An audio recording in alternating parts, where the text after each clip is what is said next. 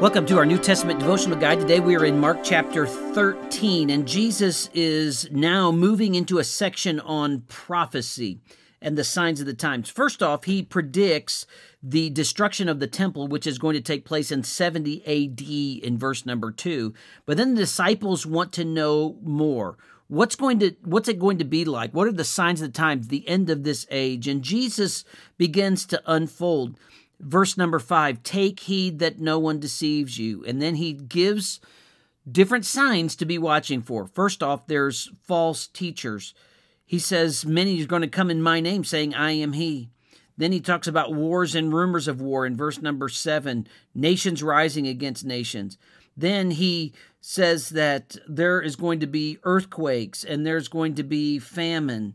This is the beginning of sorrows, the end of verse number 8. This is the beginning of birth pains. There's more to come. Persecution, verse number 9 and verses 11 through 13. But the gospel is going to be preached. We're seeing signs of the tribulation. Then the middle of the tribulation, the Antichrist is going to come. Verse number 14, you're going to see the abomination of desolation. In Daniel chapter 9, verse 24 and following, you see the Antichrist breaks his treaty with Israel during the middle of the tribulation. Then they enter into the great tribulation period. Verse number 19 and following shares that great tribulation time as they watch out for intensity in challenge and persecution. But Jesus says in verse number 28, learn from the fig tree that when you see the branches and they're tender, you're going to know that summer is near. Just as you're waiting and watching for that fruit develop, and you know it's coming, be watching for the end of times because they are going to happen.